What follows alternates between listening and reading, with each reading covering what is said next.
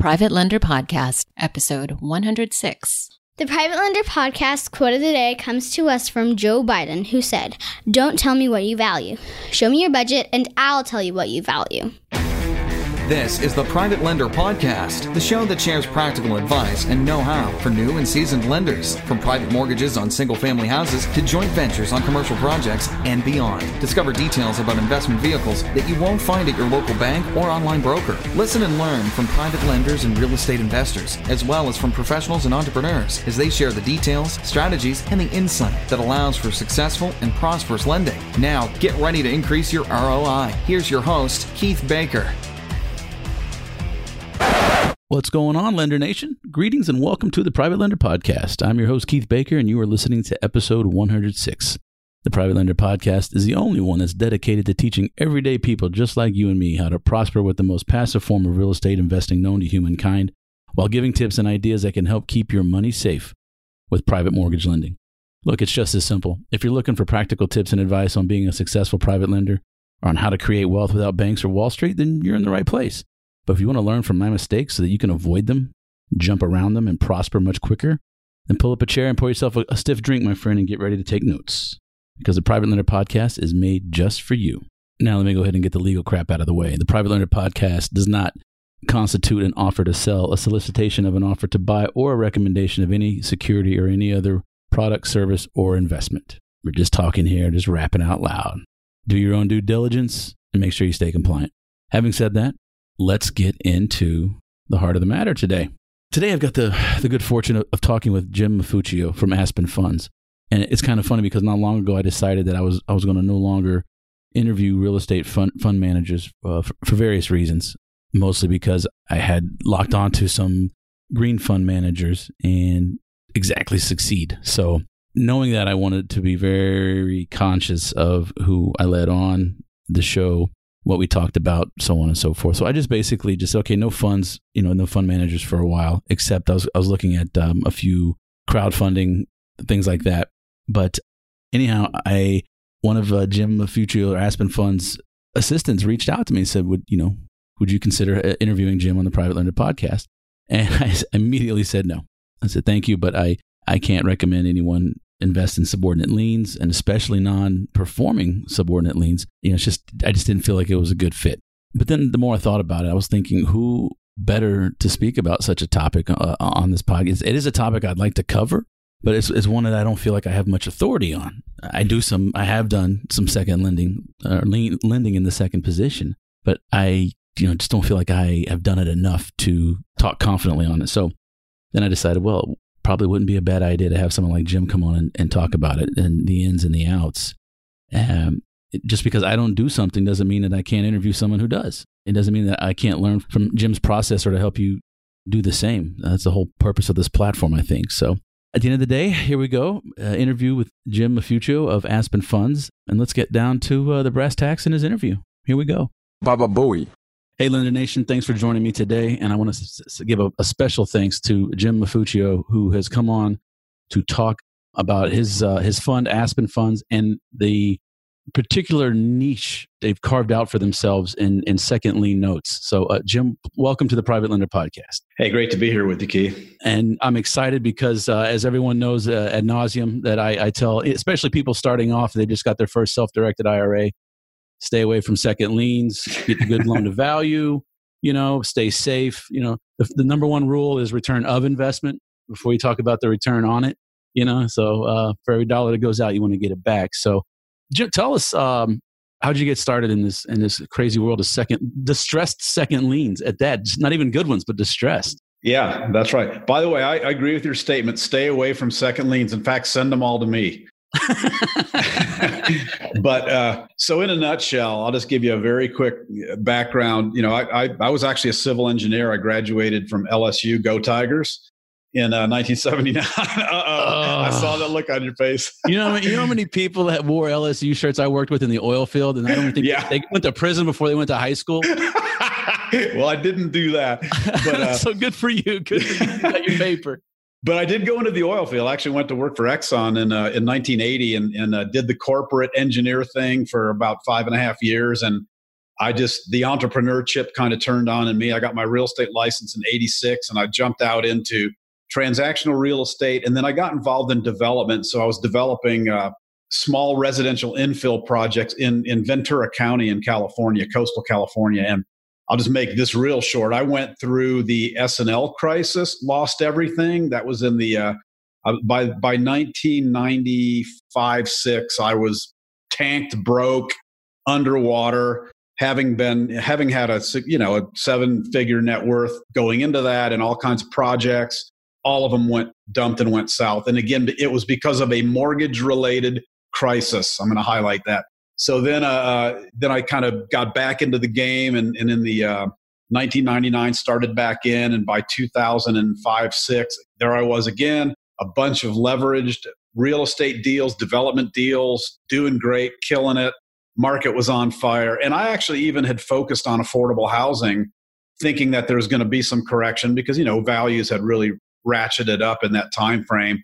And it it that thing crashed. The, the 2008 mortgage crisis took everything so so deep, so fast, and for so long, nothing could stay underwater that long and survive. So once again, I found myself in you know around the 2010 time frame, completely broke, negative net worth in Kansas City, a new city. I'd lived in Ventura County for 27 years, and here I am in uh, you know 55 years old with uh, five teenagers, two of them adopted internationally, and uh, literally no immediate source of income, and you know no investors really to speak of. Uh, I mean, I could probably go back to California at that point and raise money again, but I mean, you know, when you're beaten down, that's not the thing you're after. So yeah, I was flipping homes because you know every other home was boarded up you know, kind of thing. And and it was a heyday. And and I was just I was flipping homes and put some people to work doing that.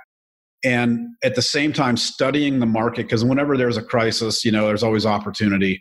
And I kind of had an epiphany in 2010, and I, I saw this the place to get in, involved in the rebound and the coming recovery was the distressed debt. Everybody was going after the REOs further downstream, and then the even the uh, foreclosure auctions, and then further upstream from that, the pre foreclosures, working short sales. And I did some of all of that.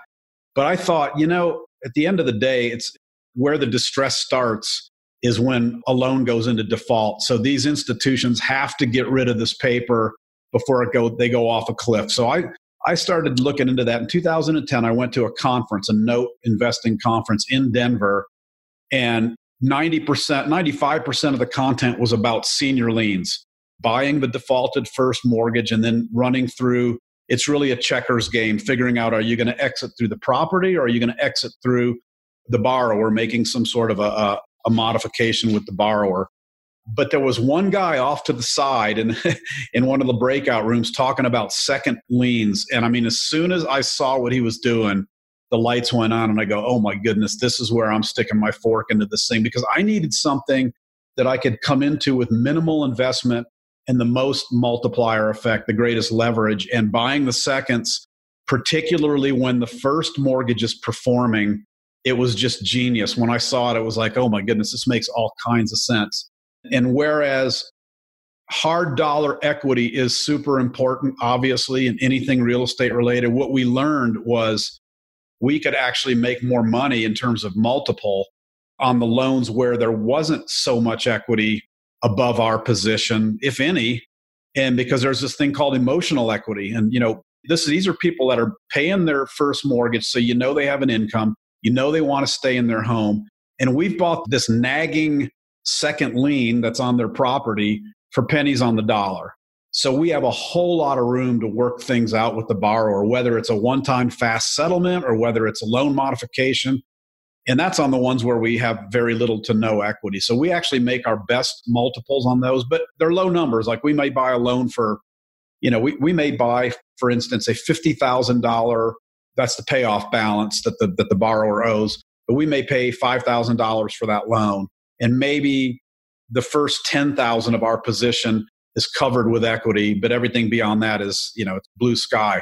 Well, we can go to that borrow and enter into a loan mod or settle that loan and make a 2x, 3x on our money pretty quickly if, if we have a, a reasonable and a cooperative borrower. So, the good, the bad, and the ugly of this thing, we've been doing it eight years now. full time. We've built a company. We have 20 people now, and this is we're focused on second mortgages. And after doing thousands of these, I'll tell you, we make between 2.3 and 2.5x on our purchase price. So if we buy a million dollars worth of these defaulted second mortgages, we will pull in two and a half million dollars of revenue. And it typically takes anywhere we start getting exits in six months and typically out to three years. So it's a you know it's a it's patient money because there's a pretty elaborate workout process we go through, but it's pretty good multipliers. I just wish there was more of the product. So that's kind of a nutshell of what we do on that side of our business. And then we do have another side of the business, which is an income fund where we actually buy reperforming mortgages, whether they're seconds or first, and we buy some hard money loans from other originators as well. And that's a way we can keep our passive, truly passive investors that just want mailbox money. We can keep them happy with a nice preferred return and we do all the brain damage of uh, keeping the loans on track and when they break we fix them you know uh, we have since that's our core competency if we have a default rate of 10% to 12% in our income fund we know how to get we know how to do workouts we know how to get that thing back to a performing status so that's it in a nutshell all right, let me, i'm going to back up a little bit so uh, is your fund for accredited investors only Yes, at the at the current time, it is. A, it's a accredited only. Okay, and just for um, education, it's the uh, can you run through the SEC code? Uh, the five oh five oh six C is what our funds are. That's the that's the exempt the particular exemption that uh, that we fall under. Yeah, gotcha.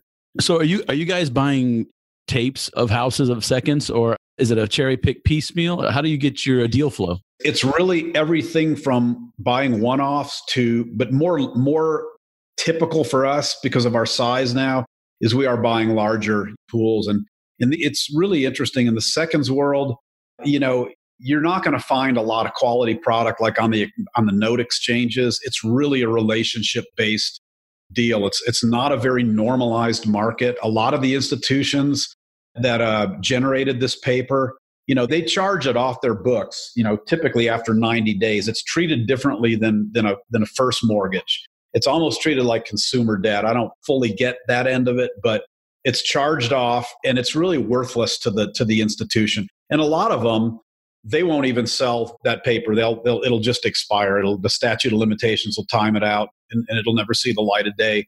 Because for one, it's just they have higher priorities. And for two, I think some of them look at the political cost of selling this paper out on the street and then ending up with some cowboy that's you know mistreating the precious consumers and uh, you know that's happened so we're very compliance minded we have a great reputation we've actually been uh, vetted at, at a pretty deep level by by a government entity that we bought some paper from through an intermediary. And uh, we actually had the fdic you know looking into our processes. And we actually came out with a with a really you know it's on an unofficial report but pretty much got the uh, you know the thumbs up like what we were doing was good because we're not we're not out to, to take people's homes. We have to start foreclosure probably 65% of the time but we only end up foreclosing less than 2% of the time and most of the time it's it's agreeable at that point in time the borrower realizes i really can't afford this house so uh, so we're very we're very uh, you know people oriented and minded to us a win-win is when we can cancel a whole bunch of debt for a borrower keep them in their home create a reperforming asset that we can then sell for two and a half or three times what we paid for it. That's very typical. Those are our numbers. And so uh, it's it's really a wonderful thing. It's a it's a win win, truly. You know, eh, uh, the bigger the risk, the bigger the reward, right? But it sounds like if you're paying pennies on the dollar, you are a couple of things. One, you're setting yourself up properly, and two, if anyone's out there listening, originating their own private loans, you don't want to sell a loan to Jim. Okay. You want to avoid selling the loan to him, uh, especially if you listen to my podcast and take any of my advice. But uh, so don't use this as an exit strategy, but it's there if you need. It's always good to know it's there if you need. You, mentioned something that I liked. You said that these people have emotional equity in the property. So, you know, like you said, they're, they're performing on the first lien. I'm just curious, are these usually like uh, home equity lines or they could be i'd say probably 30 or 40% of them are home equity lines others are just you know fixed rate seconds that people took out whenever they took them out emotional equity just basically there's really two components one's emotional equity and then one is kind of what i call pragmatic equity so emotional equity is look we bought this home, we put our own finishes into it. We've lived here 10 years, 15 years. We know our neighbors. We like the schools. Our kids have friends. We're not going anywhere if we can afford the monthly payment. If we can afford to stay, we're going to stay. You know, people don't wake up in the morning, your typical household, don't wake up in the morning and look at Zillow and say, look at this, honey. Our equity has gone down, you know, $5,000. Maybe we should sell this asset. It's home sweet home. We, most of our assets are in uh, across the middle of the country. I mean, we have some on the coasts, but we're, we're, I think we're in 38 states right now with our, with our portfolio. And so our average, I just ran the numbers on the most recent pool of seconds that we bought, and it was like a 32 loan pool. And the average FMV home value was $250,000. So you can see it's right in that middle. It's, it's right at the median pricing for the nation. So this is bread and butter housing. It's, it's more or less workforce housing. And people don't want to just leave. They're not going to leave because they're upside down twenty or thirty thousand dollars. They're going to leave because they can't afford the monthly nut. So, and the other thing is, so what are their alternatives if they do leave, or if we do end up having to, to uh, foreclose? in a lot of cases, the homes that are that are securing our position would actually rent for more money than what their mortgage payment is first and second combined. So really, if you think about it, where are they going to go? You know, they've if they've been through the 08 to 2014 cycle, there's a good chance they've modified their first because when they had trouble paying our loan, they also had trouble typically paying the first. Some of these people are still sitting on two, three, four 4% you know money on their first and it's the best alternative financially even for them is to stay home stay in their house and we have a lot of tools to help them because of the discounts we buy at oh, i do want to say one thing. Most of the loans we buy these days we're buying in the 20 to 25% of the unpaid principal balance range. And those loans would typically be ones where the senior's performing and we have enough equity to cover our investment. And we've paid all the way up to in the 60% range of UPB. If we have, you know, if we have a loan that we pay, say, $40,000 for, but it's a, it's a $80,000 balance, but even above our $80,000 balance, there's another 150,000 in equity. Tell me where the risk is in that. I mean, I would rather own that second than the underlying first because really, if you think about it, I've leveraged my my position the first mortgage is actually my financing that I don't have to pay. It's a crazy sub, too. Yeah, that's exactly what it is. And that's one of the reasons it's a pretty lucrative game because so many people, including a lot of institutional players, either don't realize that you can or aren't willing to foreclose from second position. But when we foreclose from second position, there, there's a false you know narrative out there that says we have to pay off the first that's absolutely not the case in most states we have the right to reinstate the first and keep it current, even though it's not our loan. We're not the borrower on the loan. We foreclose from second, we get the deed to the property, and it's a sub two deal. It's exactly what you said. Now, there are states where the first does not have to let us reinstate. They can pursue foreclosure, but those are typically the states that take a couple years to foreclose. And that gives us plenty of time to clean the property up and sell it. And I mean, we've made some incredible profits on the handful of loan, ones that we did foreclose and where we flipped the property. So we've actually foreclosed from second and then turned around and resold the property back to the borrower because it took that to wake them up to realize that we were serious about you know securing our position. And so that those have ended up being real wonderful stories because again here you got the borrower the original borrower that's back in place in their property and they're performing again.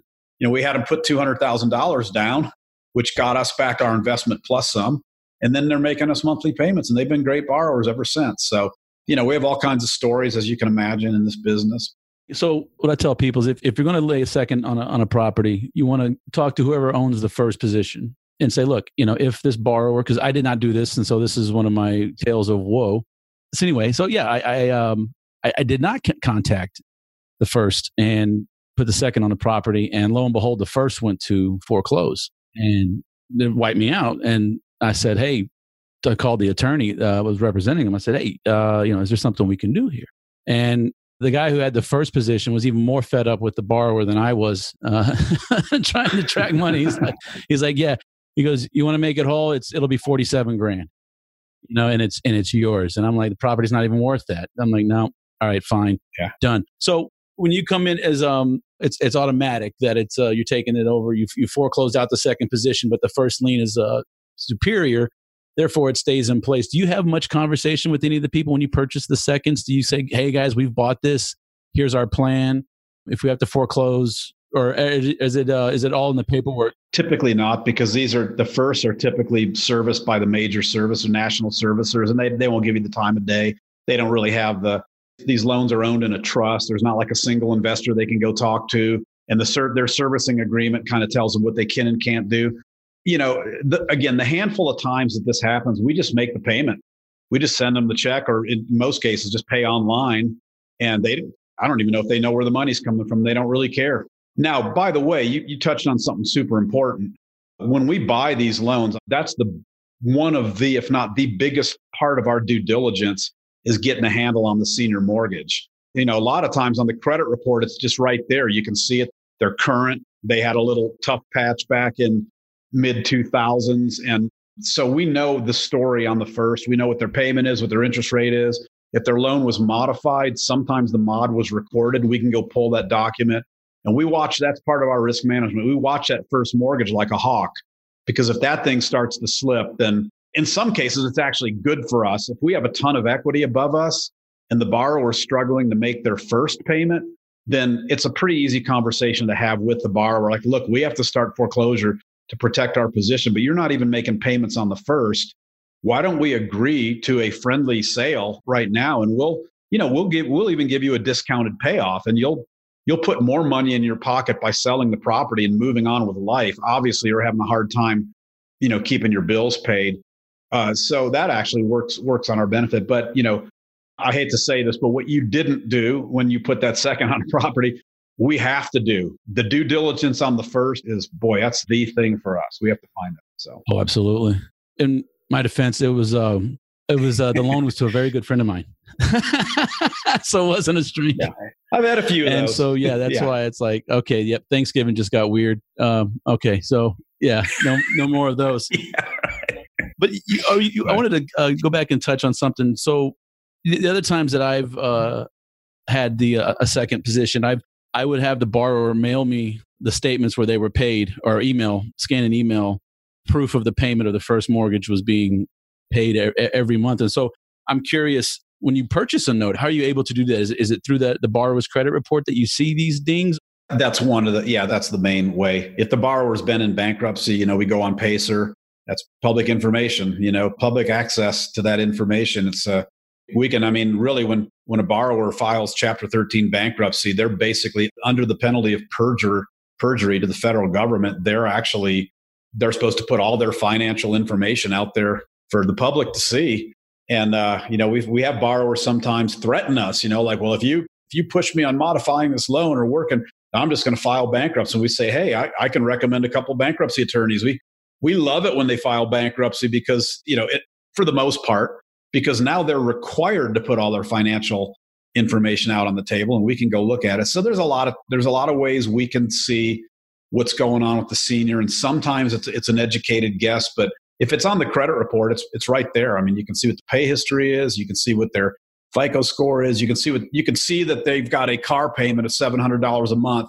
They're down to their last four payments. So when we're negotiating with them uh, to do a loan mod on our second, and they say we just don't have any more bandwidth, and say, well, yeah, you're going to have bandwidth in four months when you pay off your thirty thousand dollar loan on your Lexus. You know, your contract payment to us is four hundred and fifty dollars you'll have uh, plenty of room in your budget left if you don't go back out and finance another expensive vehicle. And it's, you know, it kind of wakes them up when they realize we know a lot about them.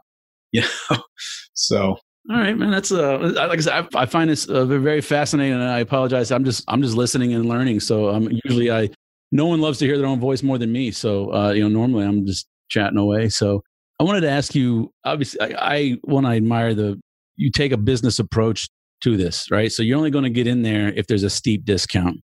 You have a lot of margin for error, right? Like you said, there's you know the more if there's equity or whatever, there's tools. If they even if they don't, if they have the emotional equity, there's tools that you can use. I'm sure you know credit repair helps, all this other thing to help them get them back on their feet. But when you, I would say, you in order for you to operate and, and be successful, you, you must have a, an ultra conservative underwriting philosophy. And yes or no, or um, Well, it's it's you know when you say ultra conservative underwriting guidelines, it's it you know if you're talking to an institutional banker or mortgage person, they would say you're buying defaulted second mortgages. There's no such thing. It's outside of the envelope of a conservative underwriting. We have an entrepreneurial, pragmatic, very in depth due diligence system and underwriting process. And again, we're typically buying a large pool of loans. So we there's the good, the bad, and the ugly in there. But we know how to go look at the good. We, we go look at the one, the fat ones that have a ton of equity. And those we underwrite. We have to know what's going on with that senior mortgage. And then the rest of it is pretty much the way you would underwrite a first. You know, we look at what our investment to value ratio is going to be, how much equity covers our investment. Because again, as you said, we want to make sure we get that money back. And on those, those are the expensive loans. And so we don't want margin for error on those. The biggest surprise we ever get on those is if we buy like an East Coast, a lot of the East Coast states use judicial foreclosure, which means it's, it's basically a lawsuit. It's a lawsuit to gain, get, to get the collateral back that the borrower pledged when they promised to pay you. I mean, it's kind of insane when you think about it, but it's the process you have to go through. And a lot of times, yeah. So a lot of times we think we know what the balance owing on the senior mortgage is, but by the time and, and we can dig into the court records and, and do a better job usually of finding finding that out. But we've been surprised by a couple of them where we thought the balance, say, was six hundred thousand dollars on the first, and it turned out it was really nine hundred thousand by the time all the legal fees and advances and, and judgment. That can be kind of an ouch. So we discount price when we buy a New York loan you know, I, I have a saying, I think I robbed this from somebody else, but it's like, there's no bad notes, there's only bad price. So I'll buy New York loans, but I'm not going to pay the same thing that I would for the same loan in, say, Missouri, where Missouri is a fast foreclosure state, it's a trustee's deed state. The values are not wild, they're very predictable. And it's just pretty easy to, we actually are able to protect our position pretty, pretty easily. And so those are the great states. So that's cool. All right. Yeah. As one of my first loans, I told the guy he wanted seventy thousand to buy this little strip center across the street from some from some uh, refineries here on the coast, and I went took a look at it, and I was like, I don't know, man, like just feeling really bad, and and I said, look, I don't know any commercial appraisers. Uh, I'm gonna have to go, you know, dust up my knowledge on the uh, you know market and price, and you know all that kind of stuff, all the different types of appraisals, and I told him, I said, look, tell you what, end of the day, if this thing appraises for at least 150 uh, you know, I'll give you the, the, the letter, you know, proof of funds. You can close. You know, do whatever you need to do. And the uh, the appraiser came back and uh, 305 as is. And so I told the borrower, I said, look, you can default on this loan, and I will loan to you again. I was like, yes. I was like, of course, no, he didn't. He, you know, he handled it and he worked it well. But when you have that much margin for error built into your buy, I mean, if there's ever the, the, adage that you know you make your money in real estate on, when you buy it, is true in this case. Uh, like I said, no bad notes, just bad prices. Right. Do you find that the note doing the, there's a um, obviously you enjoy it, it's been very lucrative, but for me, I like the idea of paper because I don't have to deal with contractors. I might have to deal with servicers, you know, the occasional appraiser, and a title agent, but they don't usually set an appointment for three o'clock to give you a drywall bid and, and no show so you've seen kind of all aspects of it. Um, do, you, do, you, think the flipping is more of a young man's game? Because I tell you, that's where I'm I'm heading towards right now. But um, you know, uh, I don't know that I would say it's it's more of a, a young man's game. I I think it's you know when I did flipping, and I think it's the reason most people do flipping. I did it because I didn't have enough capital to be more of a passive. Like I didn't have enough capital to go out and just buy performing loans or even non-performing loans and get them performing and hold them so you know it's it's the it's the old adage do i want cash flow or do i want you know lump sum profits and honestly i want both but usually when people start so maybe this is what you meant by a young man's game you know you really want to generate some you want to build up some capital so a lot of people will start flipping houses or wholesaling you know so you get fast paychecks and pretty decent paychecks frankly i mean you know it's funny to hear wholesalers and flippers argue about whose model is best. And then you find out at the end of the day, a, a lot of flippers do some wholesaling and, and a lot of wholesalers do some flipping. But the thing of it is, if you're a wholesaler, by definition, you've created this very efficient acquisition machine. So you can cherry pick. I mean, if you see one, this is a no brainer. I can flip this one and make another, you know, then you're, you're going to keep your cash flow going by wholesaling. That's your main thing. And then you're going to flip a house. I love property. You know, a lot of people in my space, in the paper space, will they'll preach the sermon on, you know, we love paper because it's there's no, you know, toilets, trash, tenants, and all that. And it's just passive cash flow, and you can manage it cash flow all over the country, super simple. And all of that's true. The thing of it is, if you think about a, a mortgage, let's say a 30 year mortgage in a perfect world, it gets paid off. And in 30 years, yeah, you've had great pay, uh, cash flow for 30 years. But in 30, after 30 years, you've got nothing. You've got all your money back plus the profit you've made, but you've got zero.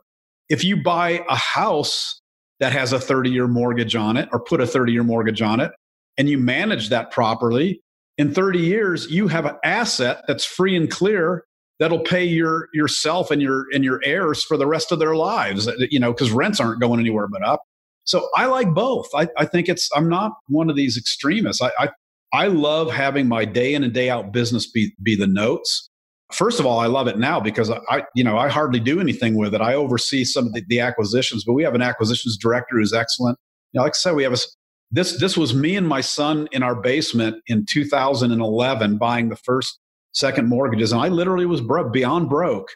And now we have a, um, you know, we're, we're 40 on our way to $50 million of assets under management and that's purchase price value and we have 20 people just by just by staying focused on this business model and improving it so we have systems and processes in place and an attorney network nationwide and uh, you know there's quite a lot to the business uh, it's one thing to do it on a mom and pop basis and that that was fun too back then but i'm having the time of my life now having a having scaled this and having a, a you know having a company that that knows what they're doing. So great team. Yeah, no, this is great. I, I, I like what you've done here, man. You've like I said, it's very niche. At, at, first blush, it's oh, it's toxic. Why would you do that? And that's why I was like, no, come on, Jim, let's come on and tell me about it and tell the tell the private lender nation everything about it. So how do um how, can people learn more about investing with you? Or uh, and this is not a solicitation if the SEC is listening, but nonetheless, if uh, people want to learn more about Aspen Funds or what you do in your business model, uh, how how do they get a hold of you? Yeah, so uh, we we have a website. That's the best thing is just go to the website and hit the contact us and just tell us what you what you're looking for. It's www.aspenfunds.net. So one word: A S P E N F U N D S. Dot I'm sorry. Dot us, not dot net. Dot us. Aspenfunds.us.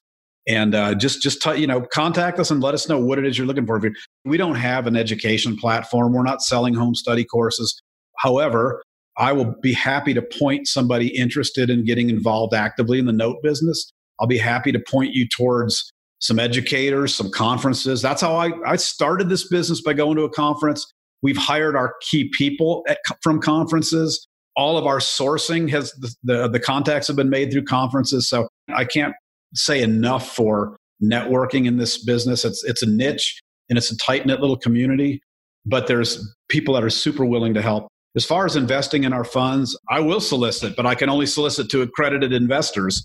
So, but that's the one thing nice about th- this type of a fund is we can use general solicitation, but only to accredited investors. So you can look around on the website and see what our funds look like. And uh, we've had a great, fantastic track record. We have, actually have some institutional money that's come on board with us, both on the uh, equity side and as well as on the uh, debt financing. Uh, we have some uh, some debt facilities that have uh, have helped us to kind of leverage out and, and get even better returns for our investors. So we're, so we're we're having the time of our lives right now. We're just uh, we love helping people. We have a great team, and and we feel really good when a borrower is able to stay in their home. We're able to eat some of their debt, and you know they're like they're super stoked, and, and our investors are super super stoked because we just had one close today. I just had to send out a kudos to one of my staff members. We just uh, did a deal where we made a two and a half X in one year on the loan. It's a Chicago, Illinois loan, which is brutal to work Chicago. Cook County is, is the worst. I was born, I was born in Joliet, Illinois, but uh, not in say, Is your brother's name Jake? But, that's right. But, but it was wonderful because these people get this. So they're, they're, what they owed us was $184,000 on a second that we had paid 20000 for okay? 23000 to be exact. And our team member was able to get a settlement. Let the they it was actually a short sale. We did a pre-approved short sale and they settled our, our loan for 53000 bucks. So we made a a two and a half X in one year. And get this, the borrower's like, whoa, I just got forgiven $134,000 worth of debt. And we're like, yeah, works for you, works for us. No, we that's that's a we love it. We love and we do those all day. I'd like to say we do one of those every day, but I mean we get we've done thousands of them. That's so. excellent. That is excellent. Yes, uh, aspenfunds.us. You can go to the show notes page for links and uh, contact information. And so, final question. I'm going to spring this on you. Pull out your crystal ball. Wipe off the part that says COVID 19.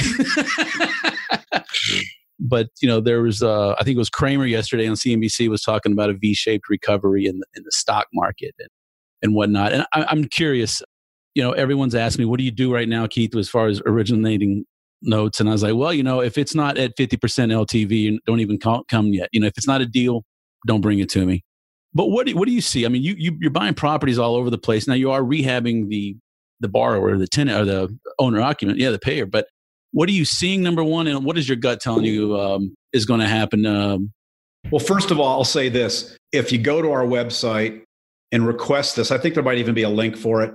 My business partner is a uh, he's put out an economic newsletter for many many years. He's been super accurate. He takes the really big picture approach and he has some really incredible insights regarding the housing market and even through this covid which by the way are, are are proving to be 100% true. I don't know if you've seen what the markets have done today they're up. but the markets are on fire today. In fact i didn't get into enough of the call options that i wanted to but i made a significant profit overnight because I bought I've been buying the call options on the indexes because I was a believer that look these companies that got that their stocks got devalued by 40% overnight those companies didn't become worth 40% less overnight.